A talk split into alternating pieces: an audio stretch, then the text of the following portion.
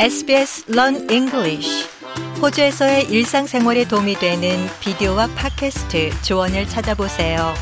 sbs.com.au forward slash learn English SBS 한국어 프로그램과 함께하고 계십니다. sbs.com.au slash korean에서 더욱 흥미로운 이야기들을 만나보세요.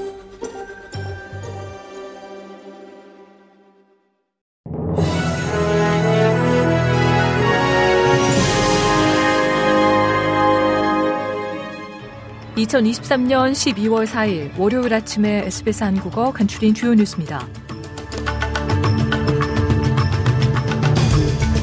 연방정부와 자유당 연립정부가 이민 수용소에 무기한으로 구금됐다 풀려난 이들을 테러리스트와 유사한 방식으로 대하는 제도를 만들기 위한 막판 작업 중입니다. 클레어 오네 연방 내무부 장관은 테러리스트들에게 적용되는 예방적 구금 제도의 확대를 추진 중입니다. 오네 장관은 연방 대법원이 무기한 구금은 불법이라는 판결 이후 풀려난 140여 명 이상의 전 이민 수용소 수감자들에게 같은 원리를 적용하길 바라고 있습니다. 풀려난 이들 가운데는 살인과 성범죄를 저지른 중범죄자들도 있지만 경미한 범죄를 저지르고 추방을 기다리는 이들도 포함되어 있습니다. 새로운 조치에 따르면 심각한 폭력과 성범죄를 저지르 용납할 수 없는 위험을 초래할 가능성이 높다고 법원이 판단할 경우에는 다시 구금 조치가 이루어질 수 있습니다. 머리와트 연방 농업장관이 크리스마스를 앞두고 열심히 일하는 호주인들로부터 이익을 취하지 말라고 슈퍼마켓 등 대형 유통업체에게 엄중한 경고를 보냈습니다.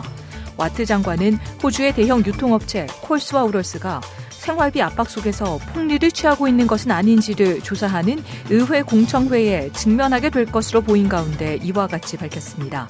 이번 주 시작될 것으로 보이는 이번 공청회는 녹색당이 이끌고 있으며 양대 슈퍼마켓의 대표들을 불러 식료품 가격과 시장 지배력, 높은 수익률에 대해 조사할 것으로 보입니다.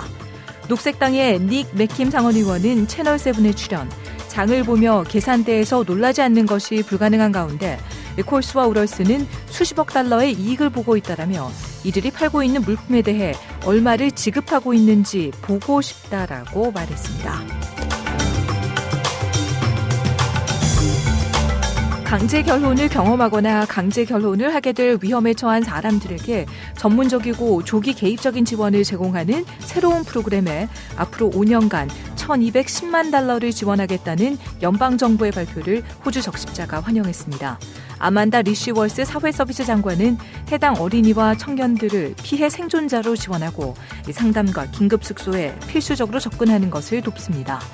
호주 적십자의 린다 가르시아 에디자 씨는 조기 개입에 초점을 맞추는 것이 필요하다고 말했습니다.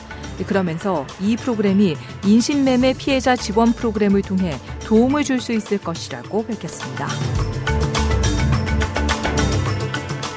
한국에서는 오는 2030년 부산 엑스포 유치 실패로 대표 관문 역할을 맡을 가덕도 신공항의 조기 개항 계획에도 적신호가 켜졌습니다. 앞서 한국 정부는 부산 엑스포 개최를 염두에 두고 공사 기간을 10년에서 5년으로 단축해 2029년 12월에 조기 개항하기로 한 바 있습니다. 하지만 공사 기간을 무리해서 절반으로 단축할 이유가 사라졌기 때문에 한국 정부는 이번 달 가덕도 신공항 사업의 기본 계획을 확정할 예정입니다. 이상 이 시각 간 출인 주요 뉴스였습니다. 뉴스의 나혜인이었습니다.